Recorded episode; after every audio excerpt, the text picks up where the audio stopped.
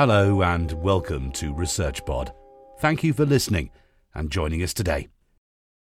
In this episode, we'll talk about the work of Mister David Waller, a consultant surgeon at the Department of Thoracic Surgery at Saint Bartholomew's Hospital, London, who routinely deals with complex cases of lung surgery, and Miss Michelle Lee, who is his surgical trainee. Lung surgery, like every other type of surgery, can have complications that sometimes require further procedures to be dealt with. Surgeons are always looking for new ways to keep these procedures as minimally invasive as possible, but they also have to ensure that these are effective and safe. Mister Waller and his surgical trainee, Miss Lee, have recently shared their experience with an unusual case of foreign body migration, more specifically an endobronchial valve, a small medical device implanted by doctors in one of the airway branches to treat specific breathing complications.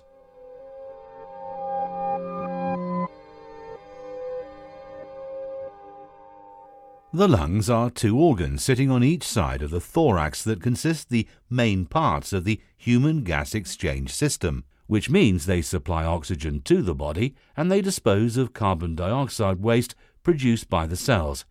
Air is pumped into the lungs by entering the nose and mouth and through the windpipe, also known as the trachea, entering the lung pipe system called bronchi.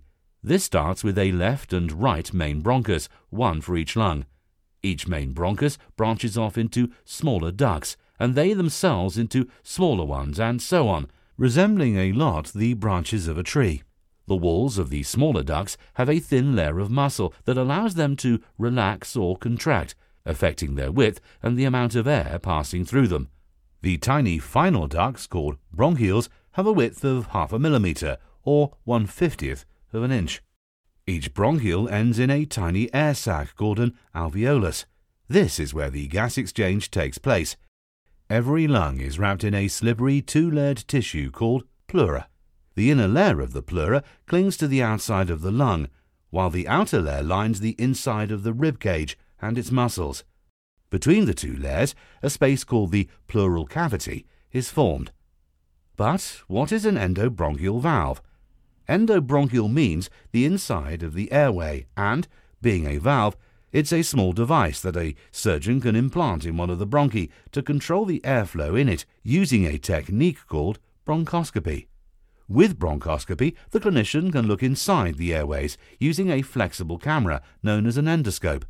Endobronchial valves were initially designed to improve breathing for patients with emphysema, a disease caused by the loss of lung elasticity, making the bronchi unable to contract and therefore inefficient in moving air out of the lungs during exhalation. Eventually, the trapped air leads to the overexpansion of the lungs and the breakdown of the walls of the alveoli, causing poor airflow and long-term breathing problems. The valve, which self-expands after insertion, adjusts to the width of the duct. This deals with the issue by allowing air to exit the segment of the lung supplied by the bronchus it sits in during exhalation, but preventing air entering the same segment during inhalation. This redirects air to the rest of the lung, which expands to help compensate for the dysfunctional collapse area, making breathing much easier. Besides reducing the volume of defective lung segments, the endobronchial valves can also be used to stop a prolonged air leak. The air leak comes from an opening in both the lung tissue and the inner layer of the overlying pleura, leading to direct communication of a bronchus with the pleural cavity. This can happen spontaneously following injury or as a complication after lung surgery. The communication between the lung and the pleural cavity, also known as a fistula, can lead to problems with infections, long-term drains, and the need to reoperate. Using the valve has been shown to be effective in some cases of spontaneous or post-surgery air leaks. The mechanism behind this is that, by preventing further leakage, the endobronchial valves give time for the affected tissue to heal and the communication between the two areas to close. Mister David Waller and the rest of the surgical team at the Department of Thoracic Surgery at Saint Bartholomew's Hospital, London, have recently encountered a very unusual case of migration of an endobronchial valve several weeks after they used it in one of their patients. a sixty-two-year-old man who initially underwent surgery for a suspected small lung tumour had the upper segment of his right lung resected. Following this, he developed a surgery-related prolonged air leak requiring the long-term use of drains and eventually a localized infection requiring further surgery to clear. During this second surgery, the team also dealt with the ongoing leak, performing a procedure to expose the inside of the lung to the outside of the body by creating an opening to the overlying skin, called a cavernostomy. To achieve optimal results, they also removed a third right rib on the same side and performed a chest muscle reconstruction. Unfortunately, these drastic measures did not solve the problem. Diagnostic bronchoscopy revealed a communication between a bronchus and the pleural cavity, also known as a bronchopleural fistula. They decided to use an endobronchial valve to control the airflow inside the bronchus. This was inserted during the procedure and had an immediate effect, substantially reducing the visible leak from the chest drain that was already in place. The patient recovered quickly after the procedure, allowing for the drain to be removed in two weeks' time. However, although the patient's breathing improved, the surgical wound on the chest would not heal. Eleven weeks later, he visited the outpatient department for a follow-up and a review of his open wound. After examining him, Miss Michelle Lee and her team were surprised to find the endobronchial valve poking out of the man's wound. It was removed, and in the following weeks, the wound finally healed, and the patient was discharged from the team's care.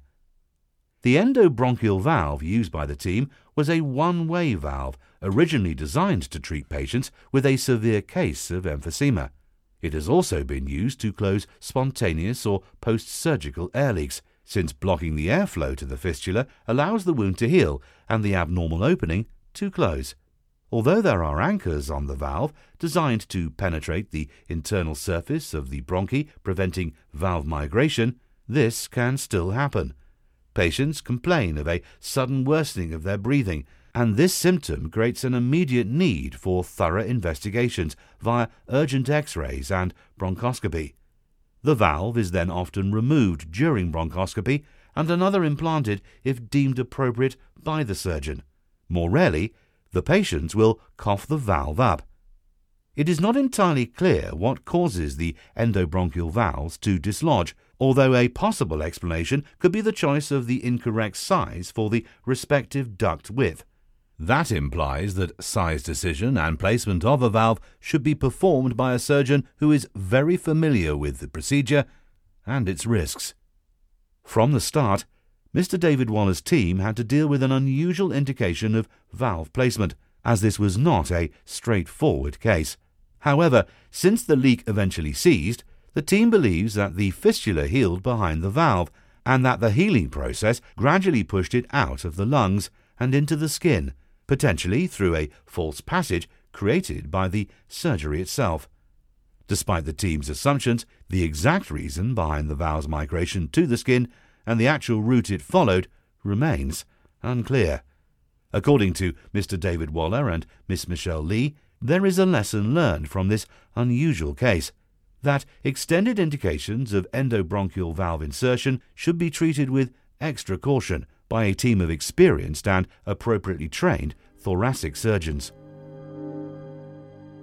Thanks for listening, and don't forget to subscribe to ResearchPod for more detailed breakdowns of the latest academic research.